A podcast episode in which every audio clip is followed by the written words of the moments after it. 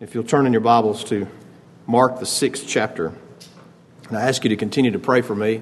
I have found that whenever something, a subject really burdens me, I have a harder time conveying it and communicating it.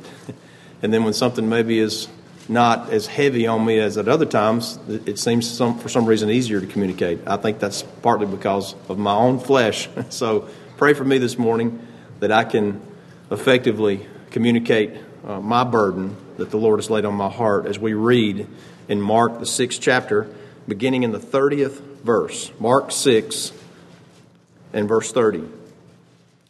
And the apostles gathered themselves together unto Jesus and told him all things, both what they had done and what they had taught. And he said unto them, Come ye yourselves apart into a desert place and rest a while. For there were many coming and going, and they had no leisure so much as to eat. And they departed into a desert place by ship privately. And the people saw them departing, and many knew him, and ran afoot thither out of all cities, and outwent them, and came together unto him. And Jesus, when he came out out of the ship, saw much people, and was moved with compassion toward them, because they were as sheep not having a shepherd. And he began to teach them many things. And when the day was now far spent, his disciples came unto him and said, This is a desert place, and now the time is far past. Send them away, that they may go into the country round about and into the villages and buy themselves bread, for they have nothing to eat. The subject today is this is a desert place. You notice how many times that phrase comes up in those few verses, at least four times. And I want to talk to you. I want to be very clear, I hope, with my message and my subject that the subject that we're speaking of applies directly to us today. This is a desert place, and the time is far spent. Do you often feel as though that you are in a desert place, lost, wandering, at a loss to know what to do, especially since March or so? Who do I listen to? What do I do? How do I conduct myself? What manner am I able to move forward? And I believe that if you'll bear with me this morning, I want to lay down the framework, which I think is very clear for you, for me, for this church, for God's people to move forward through these strange times. I think this is especially upon my heart because of the election coming up on Tuesday. And there's many people, one way or the other, that are going to lose some heart, whatever the result of that is, and you find out uh, early Wednesday morning. So one side or the other is going to lose heart. They're going to feel like they're in a desert place. So I want you to know that from one standpoint, we should feel that way as children of God in general. As I begin to study this, looking at the context and also understanding the location and what was going on, uh, I hope that will be uh, enlightening to us all as we consider this. You can find this account of the feeding of the 5,000 in three of the Gospels. And you'll see uh, at least three of the Gospels, but you'll see there's some, some, some similarities. But this is not the only feeding of, the, of, of a number of people. And it's not the only time that Jesus looked upon a multitude. And I hope to set that before you so that you can see how Jesus feels about their situation. Okay? And that, if anything, if you get anything out of what we're talking about here today, may we understand how Jesus feels about our situation. Okay? I think we need a heavenly perspective. I think we need an otherworldly perspective on things that are going on, how we move forward, and things that we're dealing with, regardless of how some election turns out, regardless of, of who is in the White House, regardless of what structure of government we're living under that is not the key for us moving forward. Do you understand that when Jesus preached these words that he preached, and when he did these things that he did, it was one of the most difficult political environments that's ever existed uh, in the war in the in the history. Now, the people were free enough to where they could go and they could assemble and do the things they, they were doing. But for the Jewish people, the Roman government was basically breathing down their neck. It was very, it was a stifling environment for anything spiritual to move forward. Can you identify with that?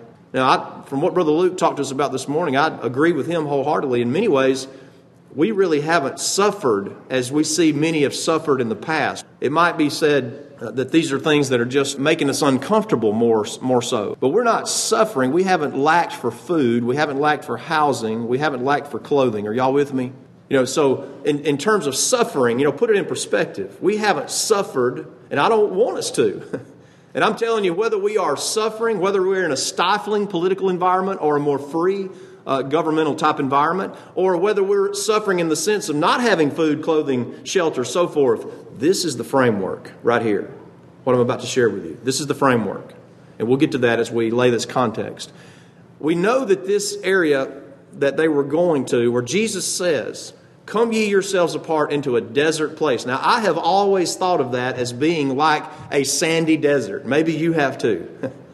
But I think as we study this closely and we look at this closely, we will find that this was not a sandy desert, okay? This was, and as a matter of fact, one of the definitions of desert there is an uncultivated region where it's very grassy and there is the potential of making a beautiful farm. You know, in other words, you might say a field that's ripe to the harvest. The reason we know that are a couple reasons. Number one, this was near Bethsaida, and Bethsaida was on the north shore of the Sea of Galilee. And Jesus says for them to go out to Bethsaida after they leave this area in the book of Luke, in this account, it says that they were near, that it joined to a part of being near Bethsaida. And Bethsaida was known as the house of fishing. That's what the name Bethsaida means. It was a house of fishing. It was a very lucrative place. It's also the hometown of Peter and Andrew. So you see, and Philip also. So you see, this, this was an area near that joined near Bethsaida, but it was un, un, uncultivated. Another reason that we know that this was not a sandy desert is because Jesus said, in a, in a little while, as we read on down, you'll see that Jesus told them to organize them in companies on the green grass. You understand? There's no question that this is not a sandy desert place. And it also had to be a large place. If you think about the number of people there, 5,000 men, and then you add women and children to that, if there was one woman per every man and one child per woman, can you do the math on that? That's about 15,000 people. So when you think about the 5,000 being fed, it was more like 20,000 being fed. Y'all see that? It was not just 5,000 men out there. there. They counted and numbered 5,000 men. There were also women and there were also children. Could have been more than 20,000. It's a lot of people to feed with five loaves and two fishes, right? And so Jesus says, I need you to come apart to this desert place, this uncultivated region. And by the way, near Bethsaida in archaeology and history, and it may be even so today, but there is about a three mile plain that drops off into the Sea of Galilee. And it is conjectured and believed that in this three mile plain, which was a grassy plain, uh, that it, that's probably where this took place. And there were also some grassy knolls and gentle hills upon which the people could sit, almost like an amphitheater type viewing, because you know, you had to have a place to put this many people 5,000, 10,000, 15,000, maybe 20,000. That's a lot of people. You think about the venues today that will hold, hold such people. They had to have a large area for people to sit down and be able to listen to Jesus. And G- but remember this the way they get here is Jesus says, I need you to come apart. he tells the apostles, Come apart with me. Let's get away from the people. That's what he's saying. You need to rest. The whole purpose of them coming apart into this uncultivated region was so that they could rest. The word rest means to refresh or to cease movement to recover strength. I've known several people that have been afflicted by COVID 19, and it's a deceptive recovery in, with this disease because somebody may feel like they're getting a little bit better, but the fatigue is so, uh, so real that for, for weeks, they're not able to do that which is uh, their ordinary routine. Uh, you, you, know, someone might just jump back out there and say, well, I'm better. I can. Don't we all do that when we get sick and we feel better? We think we can do a lot. Maybe you've had a steroid shot, and, and that's deceptive too. You feel better for a little while, and then you, it wears off and you feel washed out again. But it's a deceptive disease. Somebody needs to cease movement in order to recover strength. Just cease. And that's hard for us to do, isn't it? I, Sister Tracy, I'll pick on her a little bit. She's so busy around the house and she does so much stuff. Sometimes I feel like I'm just going to get something, just tie her up and set her down in the chair so she can't move. That'd be a whole other uh, problem altogether, wouldn't it? but I'm like, just, just stop, just sit down, just rest for a little bit because it's, it's just, there's always something to do, right? There's always something to do. Ladies around the house. It's never ending. Clothes to wash, uh, dishes to wash, all the things that are going on, food to cook, so forth and so on. But this type of rest that Jesus is referring to is to cease movement to recover your strength. I remember when Elder Martin Onyani came here and visited several years ago when he was not healthy. He's much healthier today, praise God. The Lord has delivered him in many ways in a health way. But when he first came, he was about 95 pounds. And I remember when we hosted him in our house, he slept for 17 hours. 17 hours. And I, I, he came in in an afternoon, and he basically, you know, didn't get up until close to lunch the next day. And I would go in and out checking on him. He's still asleep. You okay, brother? Sometimes I wouldn't hear anything. Sometimes he'd say, Yes.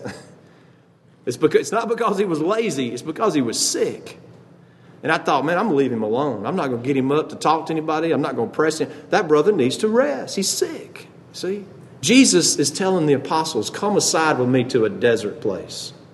Get away from the crowd and the noise and all the things that are going on and come and rest and recover strength. Uh, also, don't forget this the apostles had, ju- if you put all of the accounts of this together in the book of Matthew and here in the book of Mark and also in the book of Luke, you'll find that the apostles have just come and reported to Jesus about his cousin, John the Baptist, having his head cut off. That's interesting that Jesus, upon receiving this news, which he already knew, of course, because he's God, but upon receiving this news, Jesus doesn't look to get, get a gang together and go attack King Herod or his forces. No, he says, let's just go apart and let's recover. Let's rest. There's something to that for us, is it not? and so Jesus says, come apart to this uncultivated region. The, the specific definition, one of the definitions of the word desert there, is an uncultivated, an uncultivated region that is fit and ready for pasturage. For pasturage, which means for animals like sheep or cows or whatever to come and graze. All right? So the scene that you have here is that Jesus tells his apostles to come apart. They begin to come apart. They, they get in a boat and they, uh, they go down to this area away from the people. And somehow, you know, the people realize where he's going. And they say, I bet he's going down there to that, un, that area, you know, that grassy area. That's a, that's a good area down there. And so they outrun him. They outwent where he was going. And so when he gets there, there's these thousands of people waiting. you ever had it all planned out? You're going to get some rest. You're going, everything was going to be quiet. Is going, and then all of a sudden, boom, you know, something comes up. So Jesus, notice that might irritate me and it might irritate you. Oh my goodness, you know, I was going to rest and now I got to do this. Not Jesus. Isn't this beautiful? It says that whenever Jesus came out of the boat, he saw much people and was moved with compassion toward them because they were as sheep not having a shepherd.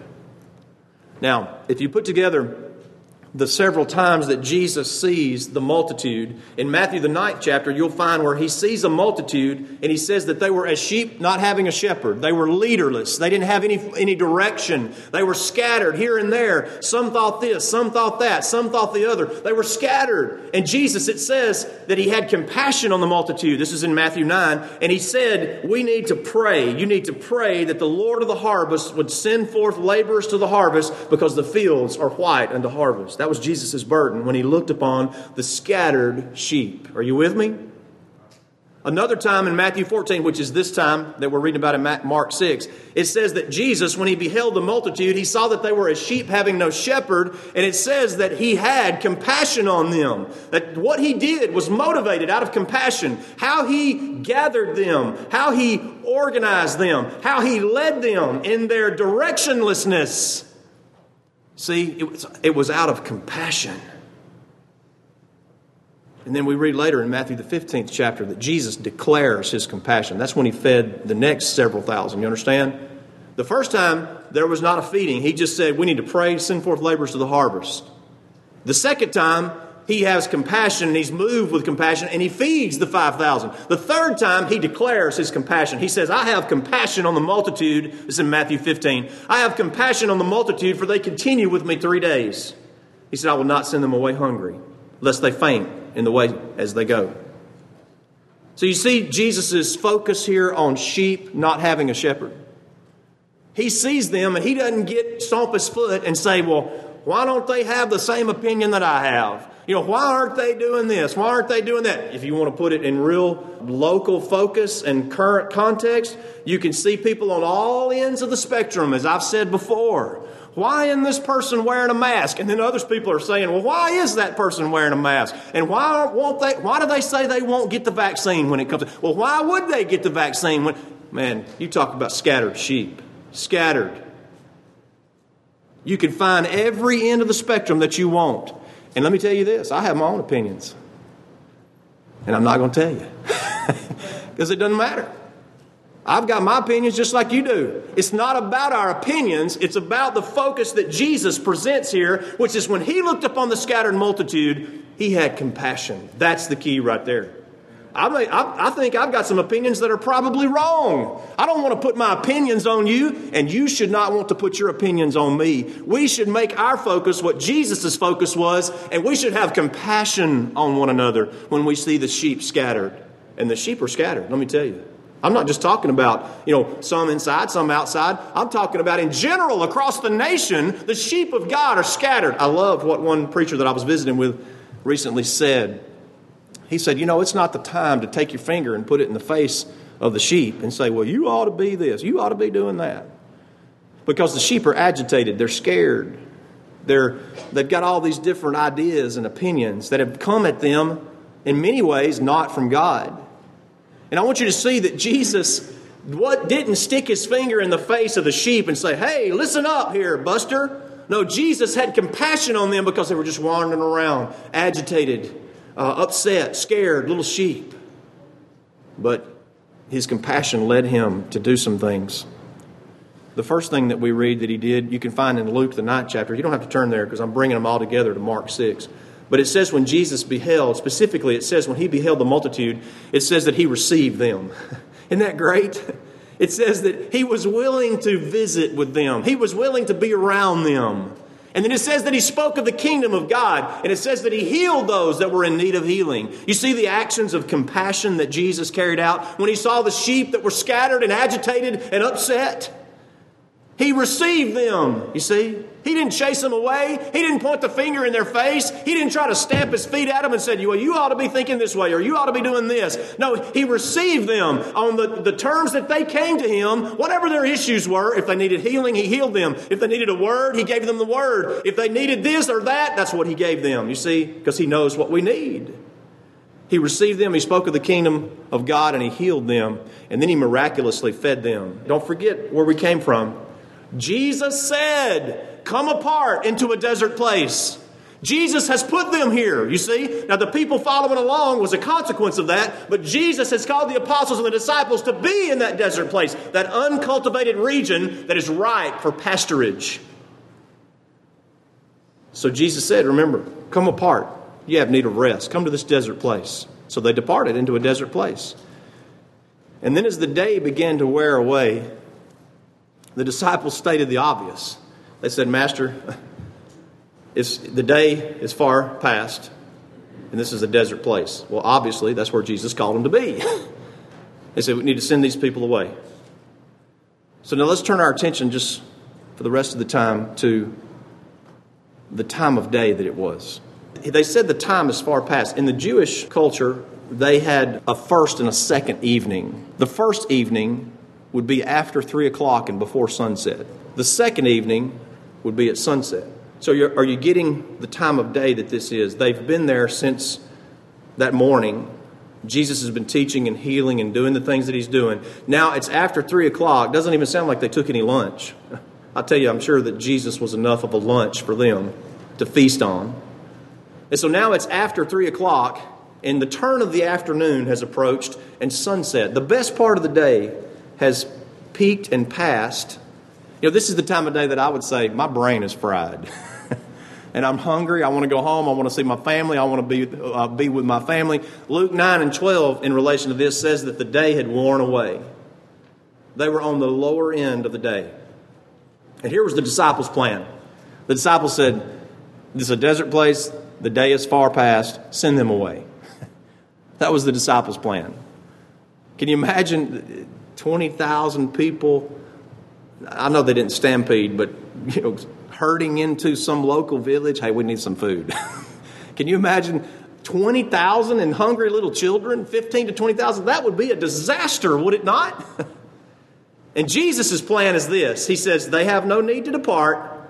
Give, them to eat. And the disciples' response was, What? We, we could go buy thousands of dollars worth of bread and not have enough to feed this huge crowd. And Jesus says, Sit them down on the green grass. That's how we know that this was not a sandy desert place. This was an uncultivated region that was ripe for sheep or cattle to pasture. And Jesus said, What do we got? And they said, Five loaves and two fishes. Y'all get that? Think about your loaf of bread, your 99 cent loaf of bread that you go to get. Five loaves of bread and two fishes. I saw a picture where Brother Philip had put some incredibly beautiful catches of fish that he and someone had caught. They put it on the internet, and I thought, man, that's some good looking. Two of take two of those. Take two of those fish and set them to the side. And can y'all see them standing there over the grass going, We got five loaves, we got two fishes. This ain't happening. so Jesus says, Sit them down, sit them down on the green grass. He organized them by 50s and 100s. Jesus organized them. Are you, are you listening to me? Jesus, the Lord Jesus Christ, who had compassion on this multitude, organized the scattered sheep and he set them down in fifties and hundreds, and he miraculously began to break the bread and feed them. So miraculous, by the way, that at the end, after everyone had, fed, had been fed and had their fill, it says they took up 12 baskets of the fragments that were left. You know, that's the leftovers. It's okay to have leftovers. I'm sure they didn't just throw them out like, like we often do. they probably carried them to the local village and let some poor people feast on this leftover miraculous bread that Jesus had created. So here it is. Okay, here it is. Here's what I'm getting to. They wanted to send them away. Verse 36. Jesus said, Give ye them to eat. The disciples said, There's no way we can feed these people. Jesus said, How many loaves do you have? Verse 38 Five loaves, two fishes. And he commanded them to sit down by companies upon the green grass. And they sat down in ranks by hundreds and by fifties. In verse 41, here it is. This is what we're getting to. This is the answer. This is the solution. This is how the sheep gather together again. This is how the sheep come together. And I'm not just talking, listen to me, let me be very clear. I'm not just talking about in the sanctuary here. I'm talking about the scattered sheep upon every hill and every, uh, every, every place they go, and their minds are scattered and they're agitated and they're, they're uh, upset and they're, they're wondering what the future holds. That's what I'm getting at here. this is the gathering. This is how it comes back together. We'll have people listening to the podcast. We've got people listening in the parking lot. We got you listening right here. Uh, there may be people listening on Facebook later as we post this. This is it. It's not rocket science, it's very simple. Jesus, who had compassion on the multitude, he looked up. He looked up. He blessed what he had in front of him. He blessed God. He broke what he had. He broke the bread of what he had, and he gave. You say, Brother Tim, that's just too simple. That is the answer. That's the answer for the scattered sheep, for the agitated mind, for the opinions that are out there. If you're here, if you're there, if you, your guy wins on Tuesday, if he doesn't win on Tuesday, if the House gets taken back or doesn't get taken back, if the Senate falls apart, whatever happens for the future, this is the future of the children of God right here, of the scattered sheep. This is their future. Jesus Christ looks up. He looks up to heaven, and that's a model for you, and that's a model for me. We should be looking up. And we should be blessing or thanking or invoking or pray, invoking the blessing or praising our Heavenly Father because He's the one that will move us forward. He's the one that will calm our agitated minds. And I'm not just talking about being agitated because somebody's not thinking like I'm thinking. I'm talking about just being agitated in general. It's an agitating time. And He took what He had. He took what He had and He broke it and He gave it away. What do you have? Whatever it is, you should be blessing God for it whatever meager or much that you have. And I'm not talking about money. he wasn't passing out money there, was he? He was passing out bread so that the people of God could be fed here in this uncultivated region where they needed to have a shepherd. So, you know what he did?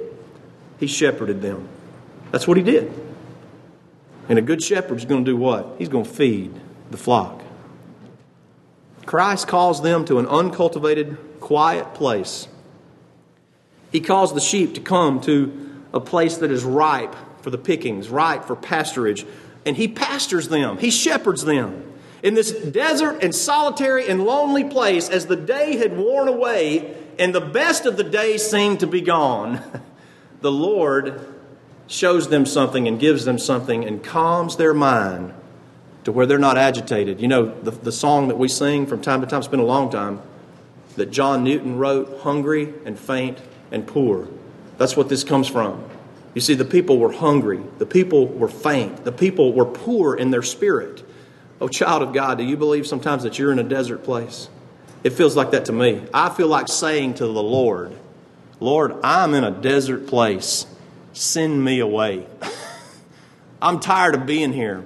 I'm tired of being in this world. I'm tired of this wasteland that's around me. You know why? Because I'm letting the wasteland affect my view. Do you see that? It's affecting how I'm thinking. It's affecting what I'm doing. It's affecting uh, my, my very emotions. I need to come back and get that Jesus perspective. And Jesus' perspective was when he saw the multitude, the agitated, the scattered, the opinions, the different ways they were going. I don't know what to do. I don't know how to go forward. I don't know what's going to happen, you know, based on what happens next week. I don't know what I don't know how I'm going to be able to handle this. Jesus had compassion and he organized them and he fed them. Y'all see that? You want a model? You want a plan? You remember the Lord called them to that area outside Bethsaida.